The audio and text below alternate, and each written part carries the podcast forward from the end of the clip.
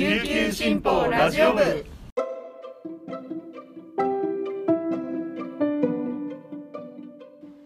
おはようございます。沖縄から届ける声の長官琉球新報ラジオ部です。2021年11月11日木曜日。本日のパーソナリティはデジタル推進局デジタル編集グループの大城典子が担当します。今日の那覇の予報は晴れ。最低気温18度最高気温22度となっています。昨日はスポーツの話題で少し心配なニュースが入ってきました。バスケットボール B リーグ琉球ゴールデンキングスのキャプテンを務める田代直樹選手が左膝を負傷して全治10ヶ月と診断されたと発表されました。左膝の前十字靭帯断裂などの大怪我だそうです、え11月下旬から12月上旬に手術を受ける予定ということなんですが全治10ヶ月という診断通りでいくと今シーズンがかなり厳しい状態にあって本人もとっても悔しい思いをしていると思います。リハビリなど本当に大変だと思いますが沖縄のファンは試練を乗り越えてまたコートに戻ってくる姿を待っていると思います。千葉利用田代選手。それでは本日のピックアップニュースをお届けしたいと思います。まず最初のニュースです。経済産業省が10日に発表した11月8日時点のレギュラーガソリン1リットルあたりの平均小売価格で沖縄県内は1日時点の前回調査と比べて1円40銭高い174円60銭となりました。平均小売価格は7週連続の上昇となります。全国では長崎県と鹿児島県の176円40銭が最も高く沖縄は5番目となります。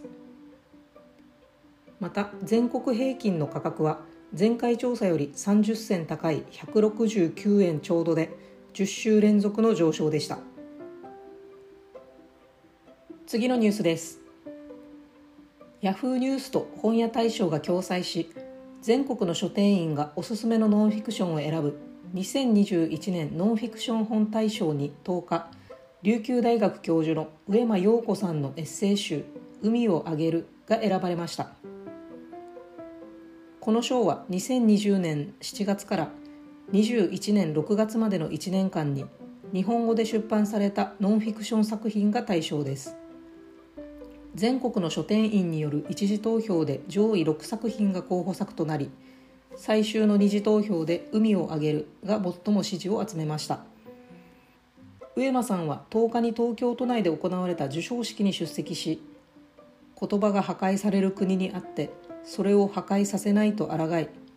仕事を積み上げる書店員の方々がこの賞をくださったことを誇りに思う。言葉によって人と人がつながり合えることを信じて自分にできることを一つ一つやり遂げていこうと思う。とスピーチしました。エッセイ集「海をあげる」は上間さんが自らの子育てや家族との生活若年出産をした少女らの支援調査をする中で感じたことなどを記しています。名護市辺野古の新基地建設で海に大量の土砂が投入されるなど権力に踏みにじられていく沖縄の状況も綴られています。次のニュースです。空手の世界選手権が16日ドバイで開幕します。東京オリンピック男子個人形金メダリストの喜友名諒選手がこの種目で前人未到の4連覇に挑みます。4連覇を達成すれば師匠の佐久本嗣夫氏の3連覇を超える快挙となります。世界選手権は東京オリンピック後では初の国際大会となります。